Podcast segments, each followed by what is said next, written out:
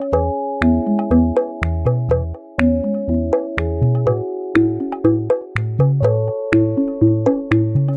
Clarissa. Ei, Maíra, tudo bem? Tudo ótimo, querida. Conta aí para os nossos ouvintes qual vai ser o tema de hoje, com quem que a gente está conversando. Então, Marta, muito feliz. Hoje eu trouxe duas grandes amigas, duas mulheres que se tornaram grandes amigas, que eu trabalho junto com elas na comunidade Beef Family. São duas abelhinhas lá da nossa colmeia. Hum. Trouxe aqui para nossa tenda a Ana Laura Figueiredo e a Fernanda Moreira. A Ana Laura ela é mãe de dois, ela é engenheira de formação. Depois ela fez uma formação em pedagogia, em pedagogia Waldorf e é uma grande pesquisadora do brincar. E a Fernanda também é mãe de dois, mora aqui em Floripa, uma grande companheira aqui nessa nova cidade que eu estou conhecendo, é arquiteta, artista, facilitadora gráfica. Fê e Ana Laura, sejam muito bem-vindas à nossa tenda materna. Hoje a gente vai conversar sobre pausas. E você que está nos escutando, você se permite pausar? Então a gente vai falar sobre a importância das pausas no nosso dia a dia, esse tema tão desafiador. Bem-vindas, Ana e Fê. Se quiserem contar um pouquinho mais sobre vocês. Oi, oi, tudo bem? Obrigada pelo convite. Estou é, muito feliz de estar aqui. Falar sobre esse assunto é muito gostoso e é algo que eu tenho vivenciado e também buscado, né? Acho que é uma busca de todos nós. E acho que também o, o que eu trabalho, a arte, é uma forma de eu pausar, né? Então eu vivencio bastante também essas pausas através da arte que eu faço. E aqui eu vou poder compartilhar um pouquinho trocar uma ideia com as meninas aí sobre como que isso permeia meu dia e os desafios também que eu encontro para vivenciar essas, essas pausas. Fala aí, Ana. Oi, meninas. Também é uma alegria para mim estar aqui falando sobre esse assunto que a gente já convive muito na comunidade, né? Um tema de, de muita, muita fala e muita observação.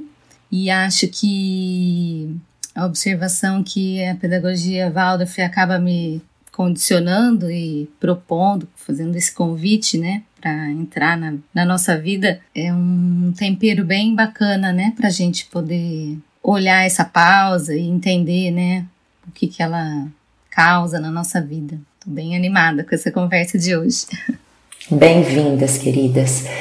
Ana, né, você trouxe esse tema da, da pedagogia Waldorf e eu sinto também que ela é uma grande influência, né, na minha vida, é, até nessa reflexão sobre a importância das pausas, né, porque a gente é constantemente convidado a observar o ritmo da natureza, né? Quando a gente começa a estudar a pedagogia Waldorf, quando a gente decide, né, no nosso caso, matricular os nossos filhos numa escola Waldorf, Maíra também, a Nara teve num jardim Waldorf, né, Mar? Uhum. Então a gente é constantemente convidado como pais a observar a natureza, a observar o ritmo da criança.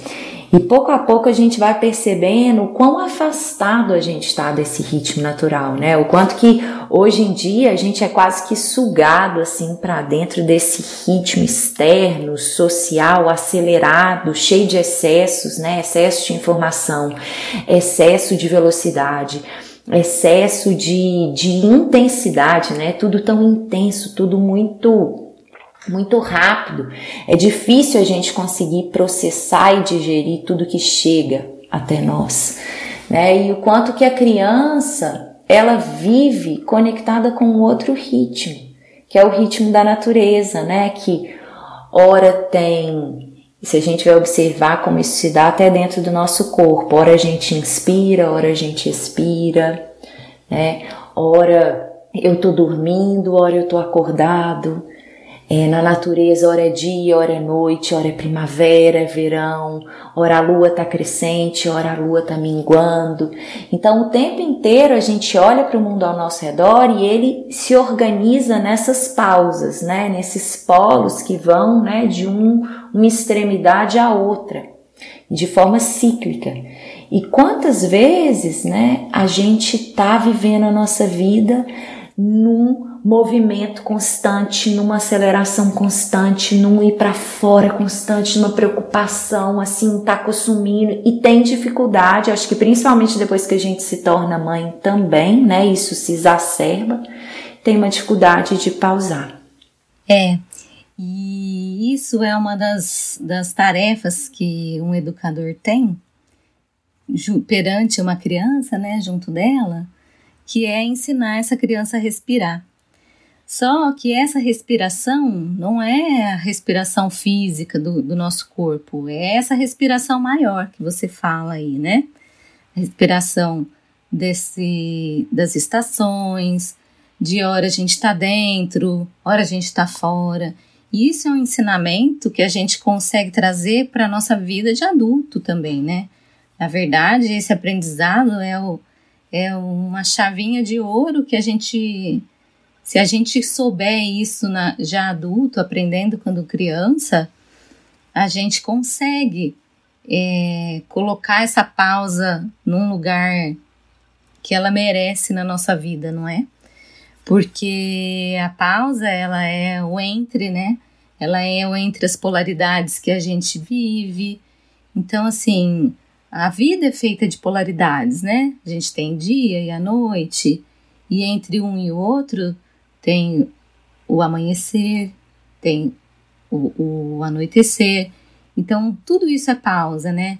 A gente, se a gente não tá muito presente, a gente vai viver essa coisa assim, é, automática, num, num duto forçado de pressão, né? Igual um cano que vem com aquela água é, estourando tudo. Sendo que a pausa é, é o pêndulo, né? Se a gente, se a gente imaginar o movimento que o pêndulo faz, ele vai para cima e ele só volta o movimento para o outro lado na hora que ele dá uma micro paradinha. Na hora que ele passa no centro e se organiza, né? Ele volta para o é. eixo, né, Ana? E, e, e, aí ele pode seguir o movimento para o lado oposto.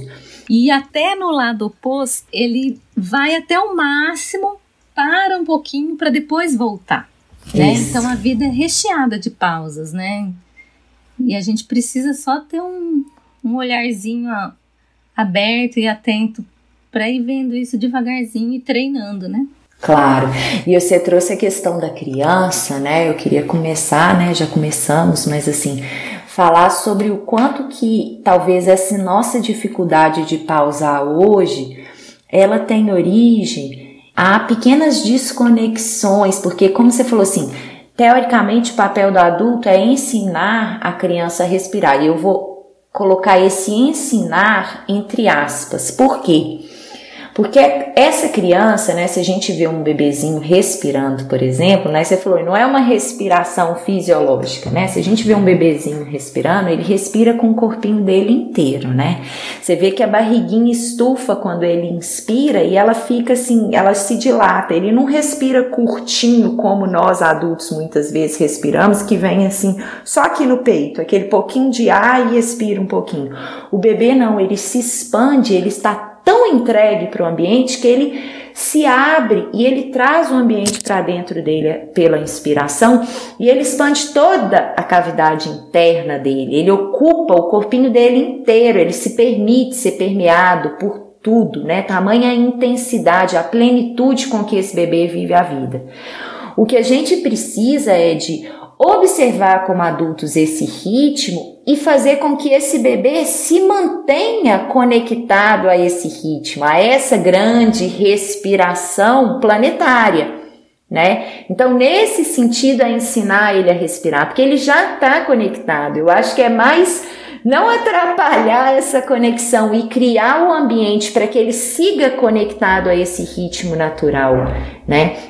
Então, quando esse bebê ele vai trazendo as necessidades dele, mostrando ali através do choro, através dos instintos dele, né, principalmente do choro, ele vai mostrando que ele tem uma necessidade e esse adulto atende, eu faço com que ele se permaneça conectado a esse ritmo, aos sinais que o corpo dele está dando, que ele se regule, que ele seja capaz de olha, ah, eu tô sentindo isso, eu sinto vontade, sei lá, de estar próxima do corpo da mamãe.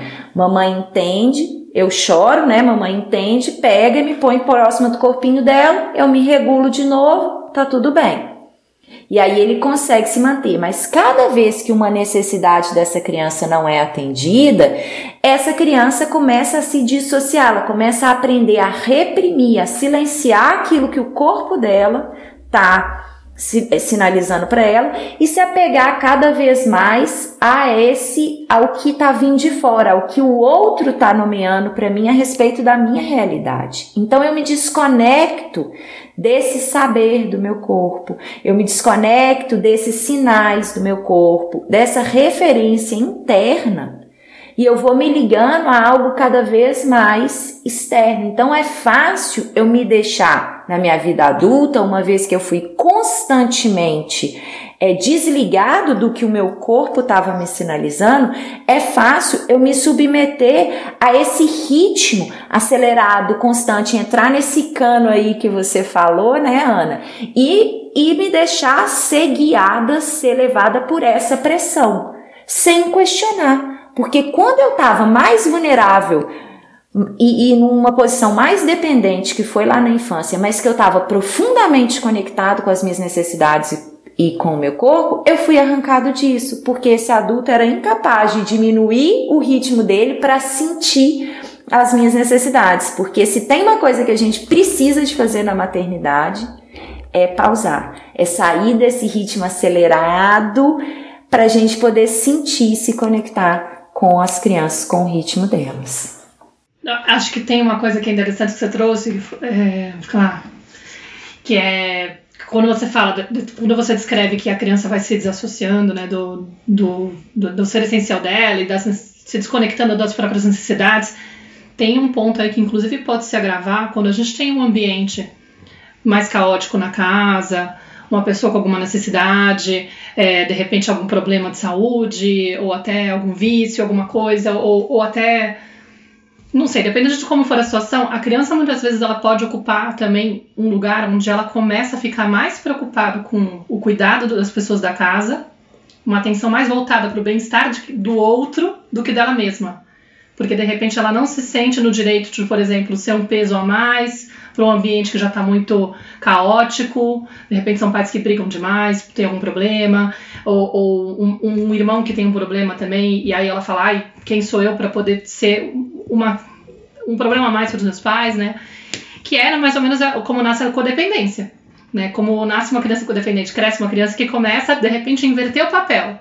Eu me sinto no lugar de ter que cuidar das, das pessoas que estão na casa e eu vou me desligando de mim. E isso provoca um, uma perda de senso de merecimento, de atenção, de cuidado, de descanso, né? Tipo, eu, eu que tenho que estar pendente pro, pro outro, né? E isso pode acontecer muito.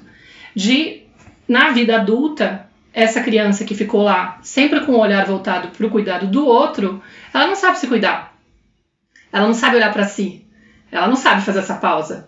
Ela se sente inclusive angustiada, porque é quase como ela tivesse que estar sempre pensando no bem-estar do outro sempre preocupada, às vezes, de manter um ambiente mais harmônico e muitas vezes de estar tá tentando salvar os outros.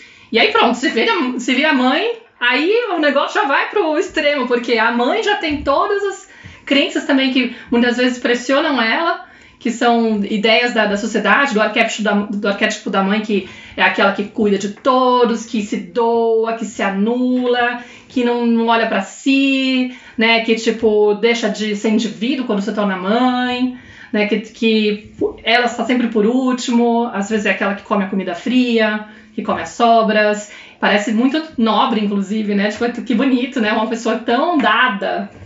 Mas é complicado a gente conseguir, às vezes, garantir esse espaço, essa pausa, porque parece que tem uma, um monte de coisas, padrões que a gente traz da infância e essas crenças que também ficam martelando na cabeça, inconscientemente, fazendo com que a gente se deixe por último lugar. Não. Quem sou eu? Né? Quem sou eu para me dedicar tempo, ou para respirar, para olhar para mim? Tenso. Ô Fê, recentemente você fez uma pausa, né? Você fez uma um detox de Instagram e resolveu é, ficar um tempo aí longe das redes sociais. E você podia contar um pouquinho, né? Surgiram várias reflexões dessa pausa, porque a Maíra estava falando, né, desse desafio de quando a gente se permite, às vezes, pausar, né, que surge uma série de angústias, que surge uma ansiedade. É muito desafiador, uma vez que a gente é treinado né, a, a, se desconectar dessa linguagem, dessa, das nossas próprias necessidades e estar tá cada vez mais atento ao que me é exigido do lado de fora, ao cuidar dos outros, ao prestar atenção desse entorno, ao corresponder às expectativas externas. Somado a essas crenças todas que a Maíra falou, né, desse, desse arquétipo da mãe. E aí, como que a gente pausa, né? E quando a gente se permite, poxa vida, o que que surge? Eu queria que você contasse um pouquinho da sua experiência pra gente. É, eu vejo que é, a pausa, ela primeiro ela vem muito associada à culpa, né? Tipo, se eu pauso, eu me culpo. É, ou então eu sou egoísta, né? Nesse, nesse, nesse mundo materno, assim, tá muito associada a isso. Acho que principalmente porque no início da, da vida com bebê isso é quase impossível de acontecer e daí a gente cria essa imagem assim, né? E, e o que eu percebi assim mais profundamente nessa pausa que eu fiz, que eu dei uma desacelerada mesmo, não só do Instagram, assim, mas por um período eu, eu desacelerei de várias coisas. É, pausar não se, o ato de pausar é uma coisa, agora o desfrutar da pausa é outra. Então são duas coisas muito diferentes. Então, essa coisa de eu estar tá ali sentada na rede relaxando, mas a minha cabeça tá a mil, sabe?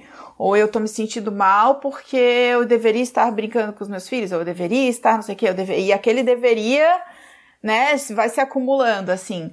Então, uma das coisas que me veio foi isso, assim, é a qualidade da pausa, né? O quanto que o quanto que eu posso até pausar, mas o quanto que eu vou estar tá ali mesmo, essa presença na pausa, né?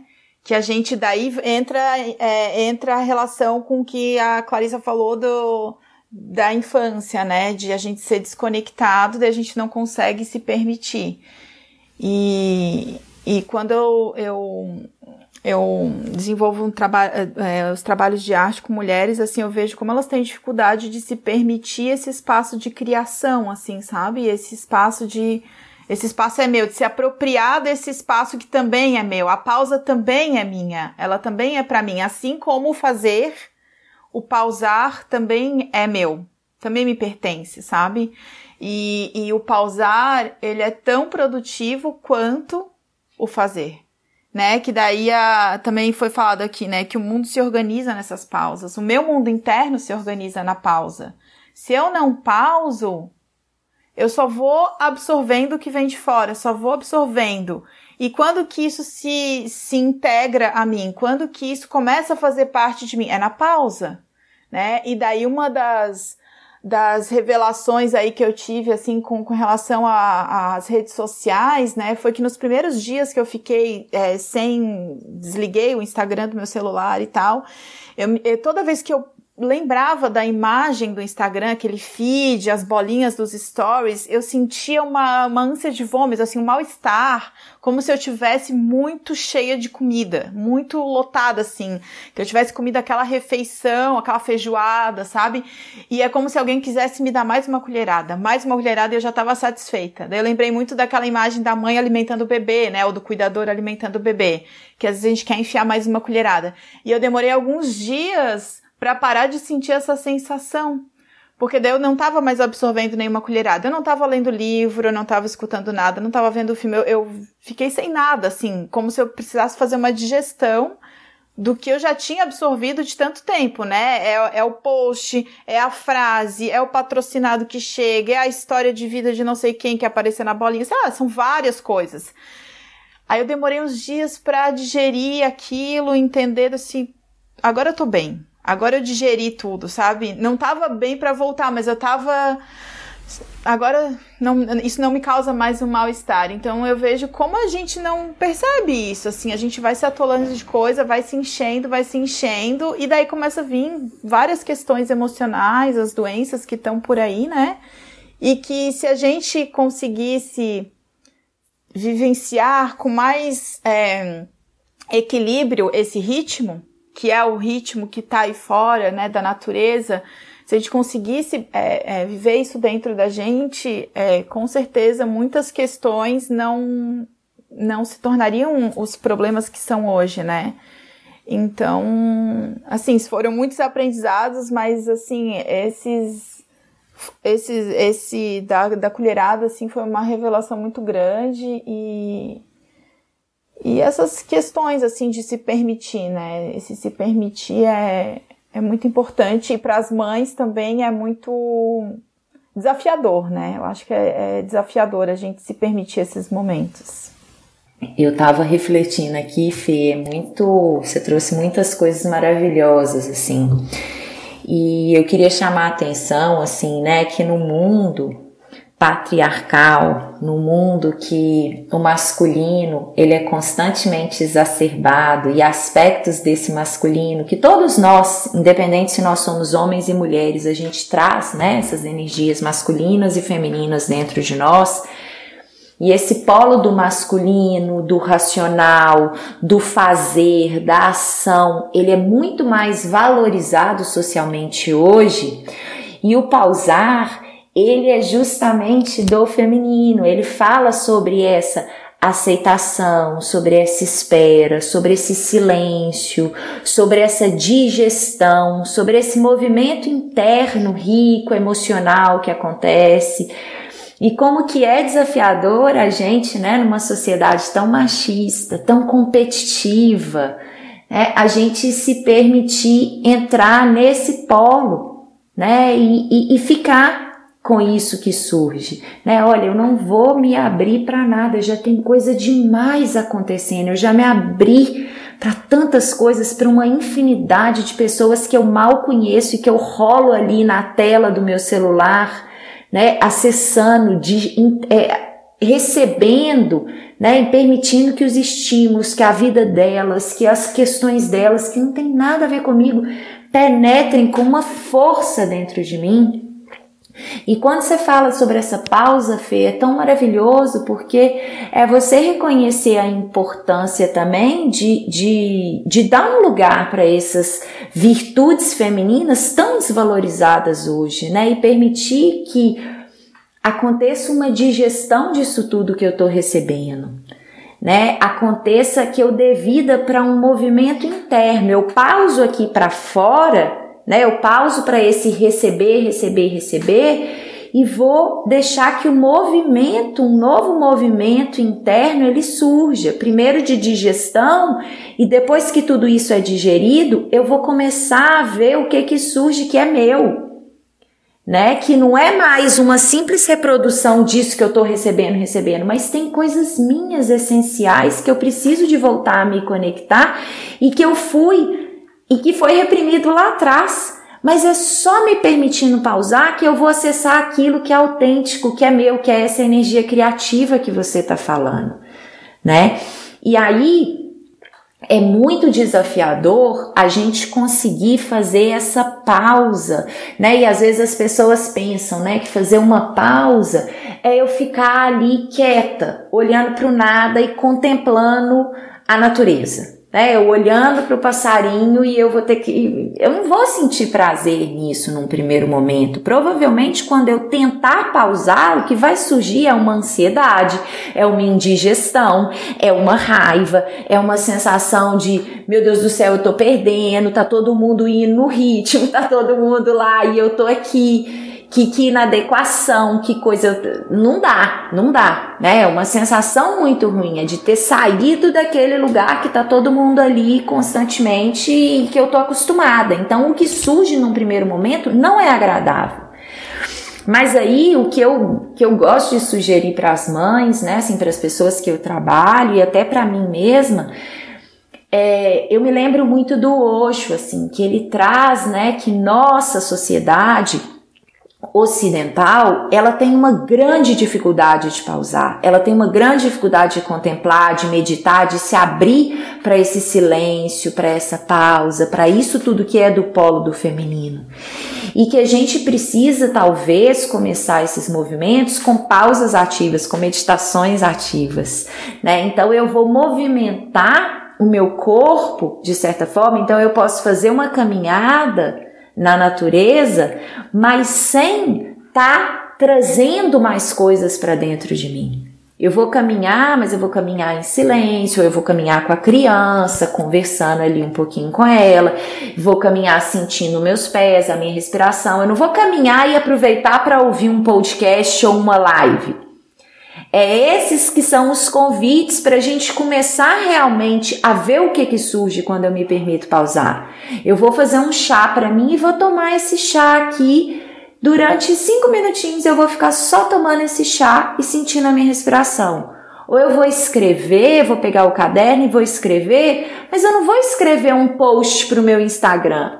Eu vou escrever sendo mais honesto e vulnerável com e com o que está surgindo aqui dentro de mim. Ou às vezes até com o incômodo de não saber o que escrever quando isso é para mim mesma, não é para os outros, não é para alguém. Então, são esses convites ativos, essas pausas ativas que eu estou integrando meu corpo, eu estou integrando meu campo emocional. Tenho várias clientes que às vezes eu falo com elas assim, ah, falo sobre pausa, elas viram para mim, ah, Clarissa, hoje eu pausei. Todo mundo saiu, e eu fui ver uma série. Eu falei assim, mas isso não é pausa, porque você segue enfiando as colheradas aí, você segue recebendo, o seu corpo tá pausado, mas a sua mente tá recebendo muito estímulo ali naquela televisão, naquela tela. E depois isso vai vir. Aí ela fala: é, realmente você tem razão. A hora que as crianças chegaram em casa e tal, eu não estava disponível. Eu estava mais cansada, eu estava doida para eles irem dormir logo porque eu realmente não pausei, ou eu pausei só o meu corpo, mas eu não pausei a minha mente, eu não pausei e entrei em contato com o meu sentir, ou entrei em contato com esse diálogo interno, né, de verdade. Eu só me anestesiei e pausei meu corpo. Então essas pausas elas precisam de ser ativas e integrais para que eu possa perceber o que está passando na minha mente, para que eu possa sentir as minhas emoções e o que o meu corpo está sinalizando. E para isso eu preciso de diminuir um pouquinho o ritmo do corpo, mas eu também uso ele como um veículo para desacelerar a mente e para sentir o que meu campo emocional está me revelando. É, e o que eu percebo também é que isso precisa ser consciente, porque não é mais natural. Deixou de ser natural. Então, se eu quero é, buscar esse caminho, eu tenho que fazer ele de forma consciente, né? Então, assim, vou pegar a minha xícara de chá e não vou pegar meu celular. Vou deixar ele de lado e vou tomar só o chá e me forçar a isso, até que isso se torne algo mais familiar para mim, volte a ser familiar, porque um dia foi, né? Um dia foi. Então, é, nesses dias que eu fiquei assim mais desacelerada, é, eu notei assim, é justamente isso que a Cláudia estava falando, de, de um não para fora e um sim para mim. Inicialmente desconfortável, eu senti muito assim, eu tive muito sentimento de invisibilidade, tipo, não vou mais aparecer no Instagram, e agora, sabe? O que vai acontecer comigo? Ninguém vai mais lembrar de mim, e aí, sabe? Tipo, é, coisas, é, coisas que vinham na minha mente e o que me ajudou e me apoiou foi a escrita. Então eu tava, foi no período de férias, eu peguei, eu comprei um caderninho assim, ah, vou levar para as férias, já que eu tô sem Instagram, vou levar, vou escrever. E aí veio uma avalanche de de palavras de escrita e eu fui anotando todos esses sentimentos até que aquilo foi virando, se transformando realmente num espaço de, de potência, assim, sabe? É necessário, é urgente, mas tem que ser uma escolha. Não vai vir naturalmente. Não vai, o mundo não favorece a isso, entendeu? Os ambientes que a gente está, eles não dão espaço para isso. Eles justamente criticam essa atitude de eu ir mais devagar. E ir mais devagar também não é não ser produtivo, não é ser preguiçoso, não é não fazer nada. E isso é mito. Ir mais devagar é estar conectada comigo. E estar conectada comigo me possibilita entregar mais para o mundo, porque eu estou entregando a partir de dentro de mim, sabe?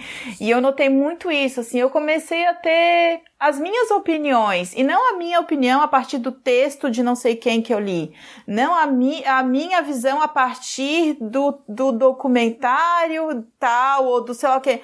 E foi tão interessante ver o quanto que eu tinha para contribuir, o quanto que eu enxergava o mundo a partir de mim. A gente tem muito dentro da gente para contribuir, para compartilhar, para ser. Só que a gente começou a ser a partir do outro, entendeu? É claro que sempre o que está fora vai fazer, é, vai integrar quem eu sou, mas se eu não pauso para promover essa integração, eu, eu, eu não vai ter eu nessa, nessa fórmula matemática. Vai ter só o que vem de fora.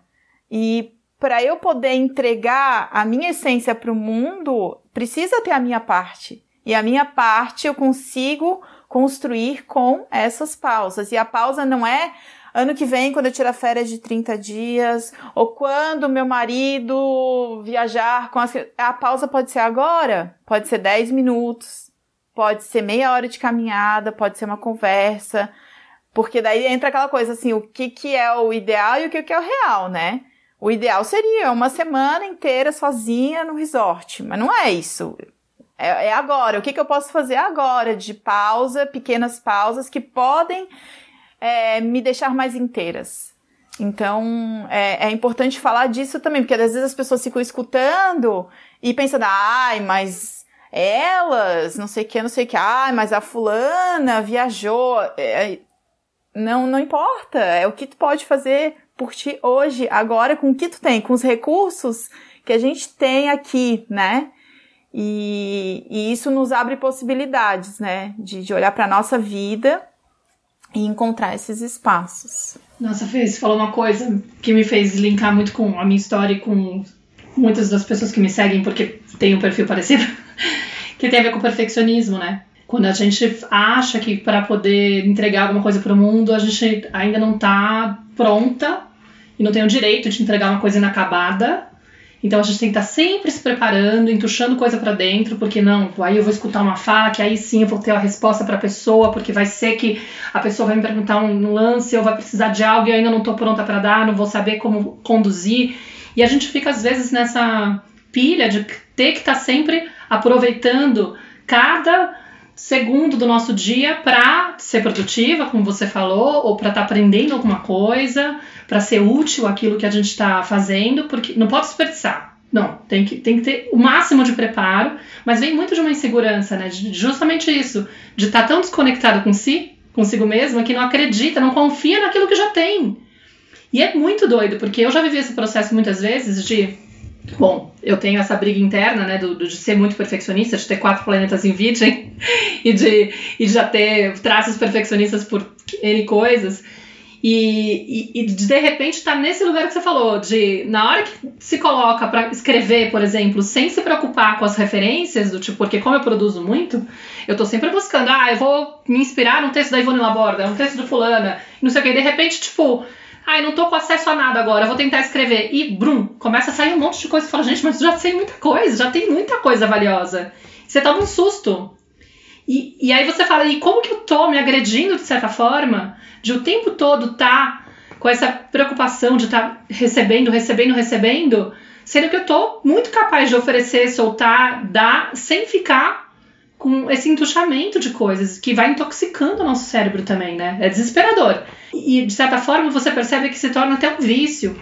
Então é muito difícil de se desfazer disso, porque você fica lá num comportamento compulsivo de querer consumir, consumir, consumir, um pouco por essa pilha de achar que você não tem, você precisa estar tá se preparando.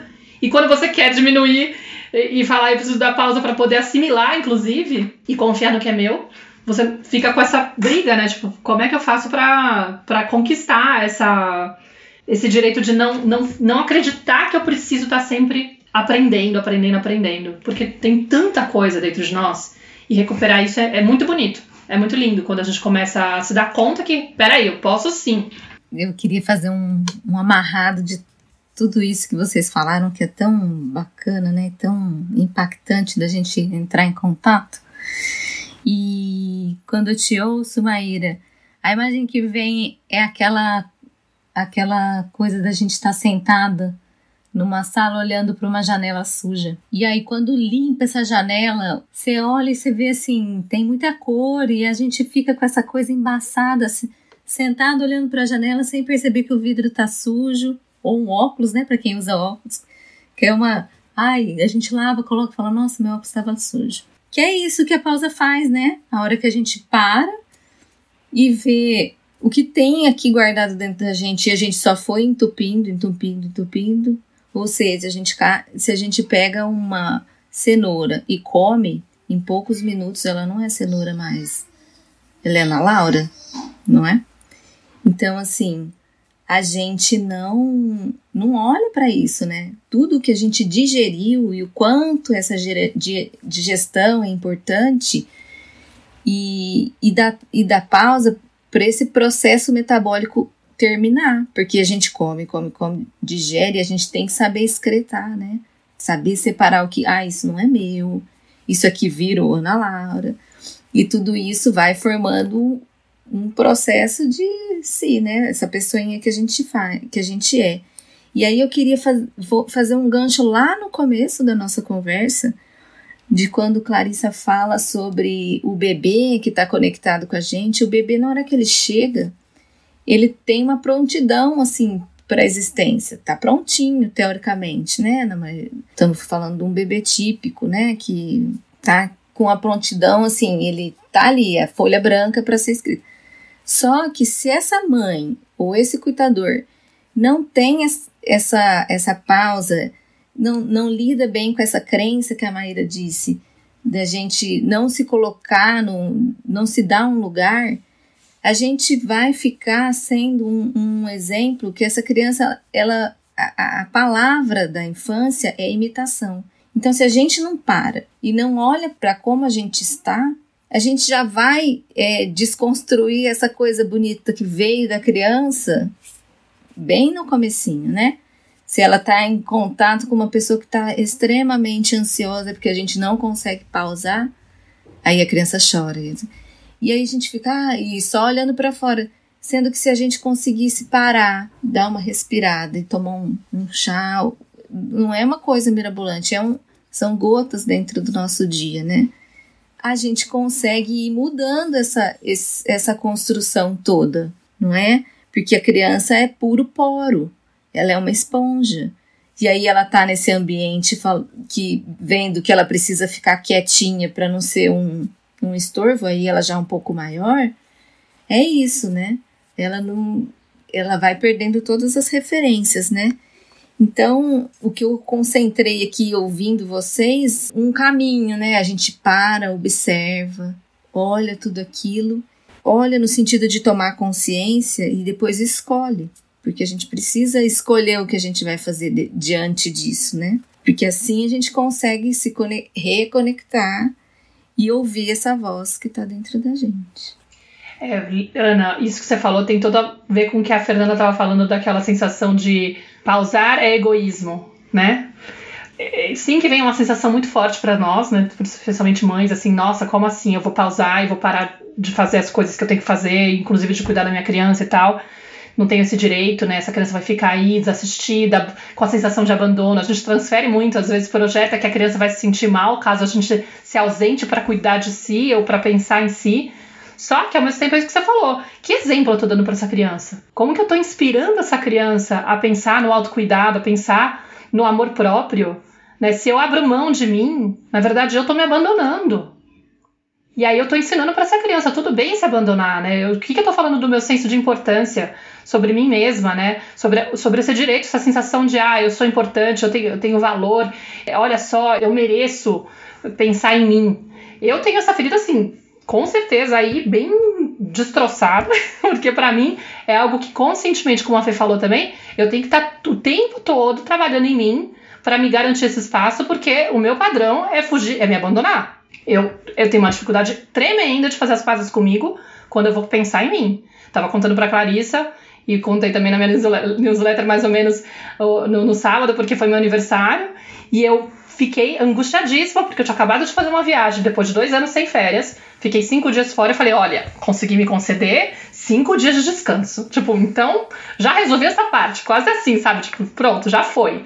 E aí, de repente, semana seguinte, era meu aniversário. pausa para os próximos dois anos. É, tem dois anos aí de, de, de, de sem desculpas para fazer pausas, entendeu?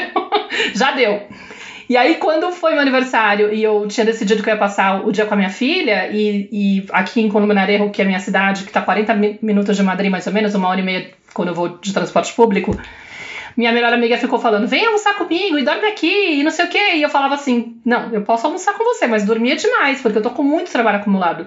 Tipo, pensando, já fiz o meu autocuidado lá atrás, faz uma semana, acabei de voltar. Você não tá. Não, você não tá entendendo. Do tipo, eu não mereço, entendeu? Não, não faz sentido. Eu não sou tão importante assim. E aí ela ficava, Maíra, seu aniversário. Passa uma noite em Madrid, pelo amor de Deus. Vem aqui, vem com a Nara, vai ter gente em casa. E eu falava, não, você não tá entendendo, eu não tô podendo, tipo, já fui, já fiz isso agora.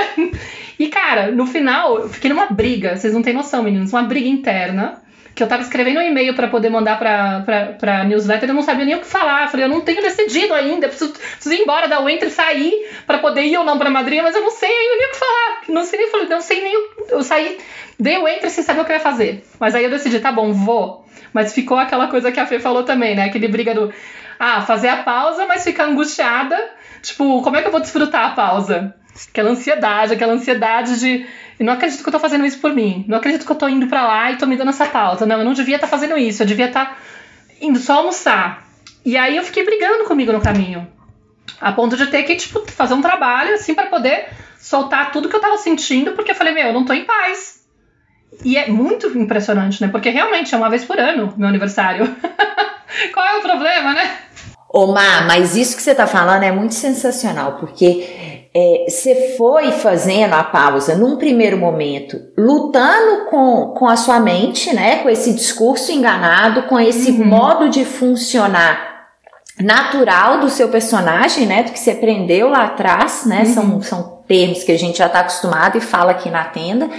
Mas assim, você vai nessa luta, né? Nesse discurso, mas ao mesmo tempo você vai fazendo a pausa e aí você vai observando o que vai Isso. surgindo, né? Como você se permitiu, você foi observando o que foi surgindo e usando os recursos que você tinha para esvaziar. Então, assim, eu vou falar até porque você escreveu um post claro. sobre isso. Então, uhum. num determinado momento nesse trajeto aí, nessa briga interna, você começa a se sentir enraivecida. Você começa a ver que tem muita raiva dessa uhum. não permissão, né? Dessa, desse duelo aí. E aí você abre os vidros do carro e começa a gritar. É. E pede permissão para sua filha, avisa para ela. Sim, sim. E é muito maravilhoso isso, porque assim, as pessoas pensam assim, beleza, eu vou fazer isso mas eu e, e, na primeira tentativa já vem todo esse essa essa mente que não se permite sair da zona de conforto, que quer ficar ali presa ao personagem, ao conhecido, ao que foi validado desde muito tempo atrás e que eu nunca questionei.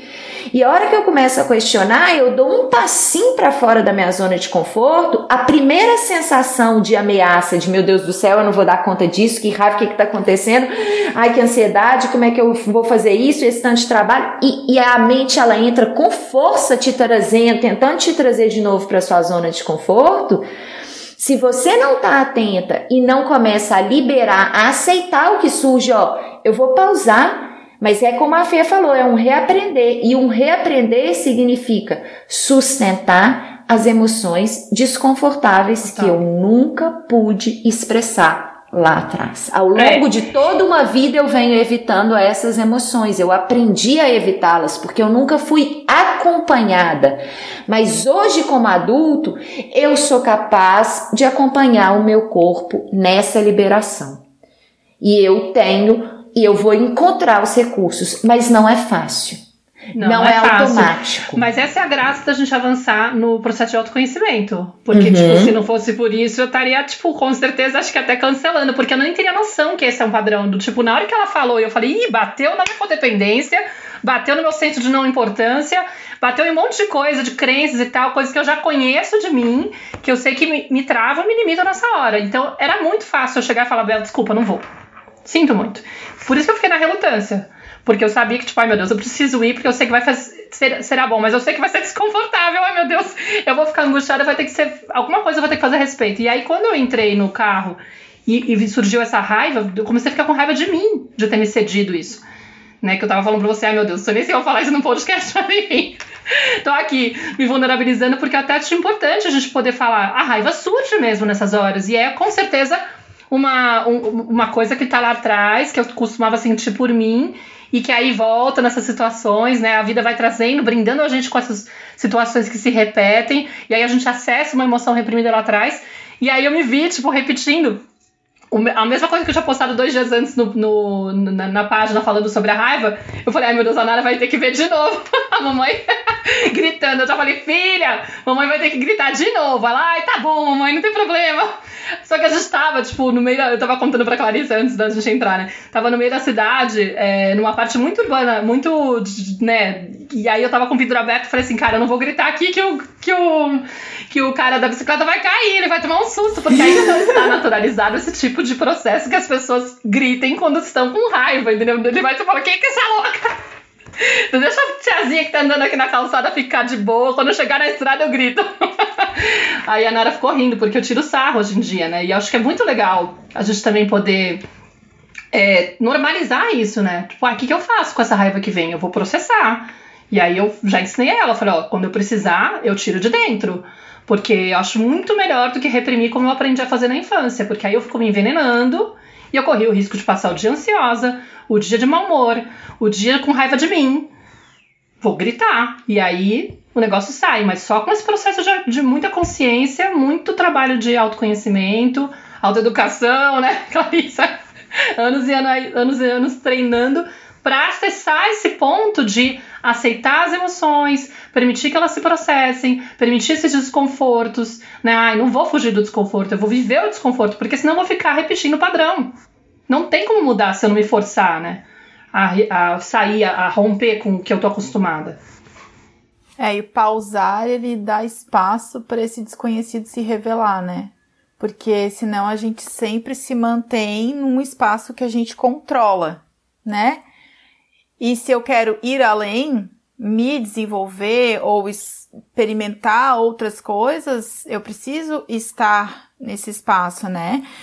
Mas é, eu sinto também que é, é uma escolha. É, eu escolho estar ali, eu escolho vivenciar esse processo, né? E quando a gente não escolhe, alguém escolhe por nós, né? E quando eu vivo no automático, sempre tem alguém escolhendo por mim ditando o como eu vou me vestir, como eu vou pensar, o que eu vou ler, porque daí eu vi as indicações, mas o que, que eu sinto que eu queria ler? Será que eu quero ler ou não quero? Já tem tanta coisa dentro que eu não preciso nesse momento. Então, esse poder de escolha também, sabe? Eu acho que, que é algo muito valioso, é um, é um presente que a gente tem, uma possibilidade, e a gente não não desfruta disso, não, não usa, né? E ai, é tanta coisa linda assim de escutar de vocês sobre pausa, assim, sabe? O, o, quanta quanta riqueza que vem. E a riqueza não é só, ai, é tudo lindo, não é isso. É uma riqueza porque me transforma, né? Não é uma riqueza porque uau, é, é só em beleza, né? Mas é é, é aquela história da, da pedra que é lapidada para se transformar num diamante, né? Então faz parte do processo. E é muito legal quando a gente escolhe vivenciar esses processos, né? E acho que a pausa é uma dessas possibilidades. Ô Fê, você falando dessa escolha, né? Que quando eu não escolho, alguém escolhe por mim, né? É, e a gente tem a falsa ilusão de que a gente está escolhendo, né? De que a gente está fazendo escolhas conscientes, mas na verdade a gente está repetindo uma programação que a gente nunca se permitiu questionar. Então é como se eu tivesse numa avenida, numa estrada rápida, acelerada, tipo aquelas grandes avenidas, assim, sabe? Aquelas grandes highways, aquelas estradas que tem um monte de carro um atrás do outro, e eu vou seguindo ali e, e, e, sendo impulsionada, porque eu tô no meio do fluxo, eu não posso parar aqui. Se eu parar, vai bater alguém atrás de mim. E eu não me permito, e eu vou seguindo. E o meu carro vai dando sinais, né? Porque a vida ela não desiste de mostrar pra gente. Mas aí o que, que eu faço? Eu vou eliminando os sintomas. Eu vou no raso, eu vou na superfície, eu não me permito questionar o que que aquele sintoma está me contando. Então, o meu corpo está sempre me dando sinais, as crises que eu vivencio, os desafios nas minhas relações, eles estão sempre me contando sobre sobre é, coisas que precisam de ser ajustadas, de convites a esses mergulhos, a essas pausas, né? Então a vida ela tá sempre me mostrando, por mais que eu insista em seguir ali o fluxo da estrada, da, daquelas grandes estradas, a vida tá sempre me convidando a pausar um pouquinho no, no acostamento, a pegar uma outra rota mais tranquila, passar por um bosque, por um atalho, por um outro caminho que ele talvez seja mais lento, mas que me permita contemplar a paisagem, que me permita sentir o que o que está me acontecendo. E, e é tão louco assim, né? Porque às vezes eu tá nessa estrada, eu colho muitos é, eu colho muitos bônus assim, né, da sociedade. Eu sigo um ritmo assim, eu tô consumindo, eu tô dentro dessa máquina, eu tô dentro desse sistema. Eu tenho uma falsa sensação de pertencimento, que foi o que você falou que quando você desligou a internet, a rede social, você falou assim: "Meu Deus, mas as pessoas não vão se lembrar mas e agora? E aí depois para eu voltar, vou ter que ter muito mais trabalho e me posicionar profissionalmente de novo e tal. E é uma falsa ilusão. É assim, é, é, é muito ilusório, assim, é muita desconexão, é acreditar que o outro é responsável, é um lugar ainda muito imaturo e infantil, né? É de acreditar que o outro ele é responsável por prover a satisfação das minhas necessidades. Mas quando eu pauso e eu me permito ir num ritmo mais natural e próximo do meu corpo, eu vou entendendo que eu consigo prover a satisfação das minhas necessidades, que eu consigo organizar isso e que, e que quando a sensação, quando eu consigo, não é que eu não vou mais me relacionar, porque nós somos seres humanos interdependentes, mas eu volto para o outro muito mais inteira, eu volto para as relações muito mais é, segura, muito mais é o que você falou, né, Fê? Você descobriu assim muito mais conectada com a sua própria voz, muito mais inteira e segura para compartilhar as minhas ideias, para compartilhar o que eu tenho dentro, porque eu fui lá e eu acessei. É de um outro lugar. Outro dia eu vivi uma experiência, né, assim, que o Rafa, meu marido, a gente teve uma discussão assim e ele pegou e saiu. Os meninos estavam vendo desenho, né? Eles estavam vendo episódio e a gente discutiu, ele saiu. E a minha sensação foi tão ruim, né? Quando ele saiu, eu fiquei fiquei me sentindo super mal assim, fiquei me sentindo invisível. E aí eu peguei, fiz um chá para mim. Peguei o é, meu caderno e comecei a escrever e comecei a escrever justamente o que eu estava sentindo. Nossa, me sinto só, que tá doendo aqui em tal lugar no meu peito, que sensação de invisibilidade, que coisa mais horrível que alguém ignorar e tal. E comecei a escrever aquilo, escrever, esvaziar e tomando meu chá e sentindo e chorando. E num determinado momento, quando eu passei por aquilo, os meninos levantaram, um foi para casa do vizinho, outro foi para a praça brincar e eu continuei sozinha. E aí, depois que eu esvaziei aquela tristeza, eu fui sentindo vontade de novo de, de, de começar a movimentar o meu corpo. Eu coloquei uma música, comecei a cantar e dançar. E eu fui vendo depois, né, o quanto que eu consegui esvaziar, né, e sentir aquilo, e ao mesmo tempo me nutrir. E quando os meninos chegaram e o Rafa chegou, eu estava em outro lugar. Eu não estava mais exigindo que eles me preenchessem. Eu estava num lugar de tanta disponibilidade para me relacionar com eles, de tanta interesse, de tanta satisfação e amor e confiança em que eu sou capaz de me entregar. Eu não estava mais com a necessidade de tentar resolver e ficar pedindo migalha de atenção para o Rafa. Eu estava ali inteira e a nossa convivência foi muito diferente quando eles chegaram sabe? Então, é, quando a gente começa a se permitir isso, a gente vai vendo que tem é, que o que a gente encontra é de outra ordem. É de outra ordem, é de um amadurecimento, de uma autorresponsabilidade, de um, de um lugar de autoconfiança, né, de amor próprio, que é muito diferente do que ficar acreditando que o outro ou que qualquer coisa do lado de fora vai tampar e vai suprir os meus vazios emocionais. E é a possibilidade dessa satisfação vir de outras de outros lugares, né? A gente acessa outras coisas, porque daí parece que assim, ah, eu fiz uma pausa, eu, os outros não, nesse momento não importam mais, assim, silenciei e tá, ficou vazio, vazio, vazio. Mas nesse vazio surgem outras possibilidades, né? Que quando a gente tá cheio ou tá nessa dependência aí que tu citou, a gente não encontra. Eu preciso ter um espacinho para que eu, eu descubra o que que me preenche, o que que me muda o meu estado, o que que me ajuda, né? Se eu nunca é, dou essa possibilidade para mim, como é que eu vou descobrir também, né? E é muito engraçado, né? Tô aqui olhando vocês e pensando, né? Ouvindo vocês e pensando.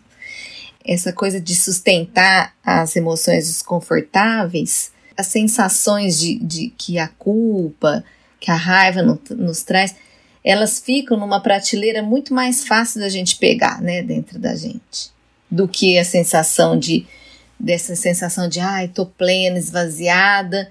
E, e quando a gente está nessa condição com espaço, a gente não para para ver o quanto a gente produz melhor partindo de um lugar desse, né? E aí a gente fica, ai, tem que fazer. Tava lembrando da sua história da, na rodovia, Maíra. Porque, assim, a gente vai fazer conta do tempo perdido para a pausa e a nutrição e não faz. E aí falar, ah, não, é, vou perder tempo e, e não ficar com as crianças de repente. E não faz conta do tempo que a gente não fica porque tá tão entupido de coisa, né? Então, assim, a gente só mede a nossa ausência de fazer uma coisa pra gente, de ficar com a gente perante as crianças. Mas para fazer, para trabalhar igual uma louca muito tempo, a gente não põe essa ausência na conta da criança. É muito doido isso, né? Não põe. E aí você tá entendendo como que isso tá relacionado lá com a nossa infância, no momento que eu tava mais conectado com as minhas necessidades e eu dependia desse outro, esse outro dizia para mim: "Isso que você tá sentindo não é importante". Dizia assim: inconscientemente com, com, com a incapacidade dele de atender a nossa necessidade, com a incapacidade de ver, de sentir, de prover ali. E aí é, é eu vou aprendendo a invisibilizar as minhas necessidades e a estar cada vez mais para fora. E por isso, meninas, que esse papo maravilhoso aqui, né? A gente chamou a Ana, a Fê, para vocês sentirem o quanto que, que essas trocas em, em grupo, assim, essa conversa, não dá vontade de terminar, né? Cada uma que fala, assim, vem um insight, vem um, uma sensação, vem um, uma nova, né? Algo, uma ideia nova, é muito rico estar em grupo, então eu agradeço muito vocês. Fernanda, Ana Laura, Maíra, por estarem aqui para a gente poder se escutar e ter esse espaço tão íntimo de trocas. E eu e a Maíra temos convites para vocês, nossas ouvintes. Eu vou falar um convite que eu tenho, a Maíra vai falar um outro convite. Então, se vocês gostaram do tema dessa conversa, eu, a Fê e a Ana Laura, né, a gente trabalha juntas na comunidade da Bifamily e a gente está montando um grupo terapêutico para mães. Um processo que dura três meses né? Vai ser um ciclo de primavera, é um processo que chama florescer, né? A gente vai florescer aí na primavera, vamos olhar aí para as nossas, para nossa experiência infantil, para nossa criança interior, para essa sementinha aí que foi gestada, né? E que de certa forma acumulou força durante todo esse inverno e vamos começar a abrir, ver o que que vai florescer quando a gente olha, né, para as nossas raízes, para nossa semente, para nossa infância, é, o que, que pode surgir num grupo muito bem cuidado, muito amparado, cheio de vivências terapêuticas. Então, se você é mãe está nos escutando, tem vontade de participar, a gente vai começar já já agora em setembro, no dia 24 de setembro, e vocês todas ouvintes da Tenda Materna estão super convidadas para participarem com a gente nesse grupo terapêutico que vai ser cheio de vivências artísticas e terapêuticas. Que lindo! Bom, queridas, eu queria também agradecer a presença de vocês, adorei a conversa, foi muito potente, foi até um momento de desabafo, muito bom, para poder soltar um pouco. E queria também fazer, aproveitar para fazer um convite, porque eu tô para lançar agora uma série de, de aulas que vai ser um evento que eu criei chamado Surtos Maternos, que vai acontecer entre o dia 13 e 20 de setembro que tem a ver com uma série de vídeos que eu tenho feito falando sobre a, a, a mãe perfeita e vai falar sobre criança interior. E na verdade é uma espécie de uma degustação para minha mentoria, que vai começar agora a ter dois grupos novos. Os dois últimos grupos do ano, na verdade, vão começar dia 27 de setembro. E durante essa, esse evento vocês podem conhecer um pouquinho da proposta para poder ver se é interessante para vocês participarem. Aí, para participar, vocês podem entrar nos grupos que eu estou formando e eu vou deixar o link aqui para vocês terem acesso para esses grupos, porque lá vocês vão receber informação, vocês vão receber os materiais exclusivos que eu vou disponibilizar durante o evento. E eu estou super animada, porque eu acho que realmente é, é um trabalho muito potente, onde eu vou, nessa mentoria, eu aprofundo a criação consciente e faço um trabalho também com criança interior, para que a gente possa aí se responsabilizar desse trabalho que a gente tem que fazer interno de autoeducação, que é trampo aí, lidar com esses padrões é. todos e poder ficar um pouco mais leve. Vivenciar essas pausas, né, Maíra? Essas pausas nutritivas aí. Então, vocês têm esses convites maravilhosos aí para vocês, nossas queridas ouvintes. É, lembrando também que a gente está com a campanha do Apoia-se, então quem tiver interesse em, em, apoiar a tenda materna, ajudar a gente a manter o ritmo que a gente está tendo agora, é só também se inscrever nesse link que a gente tem aqui embaixo para poder virar uma apoiadora ou um apoiador. E a gente está, enfim, muito feliz com a presença de vocês e mandamos um beijo aqui enorme para os nossos ouvintes. Eu quero agradecer demais, foi uma delícia.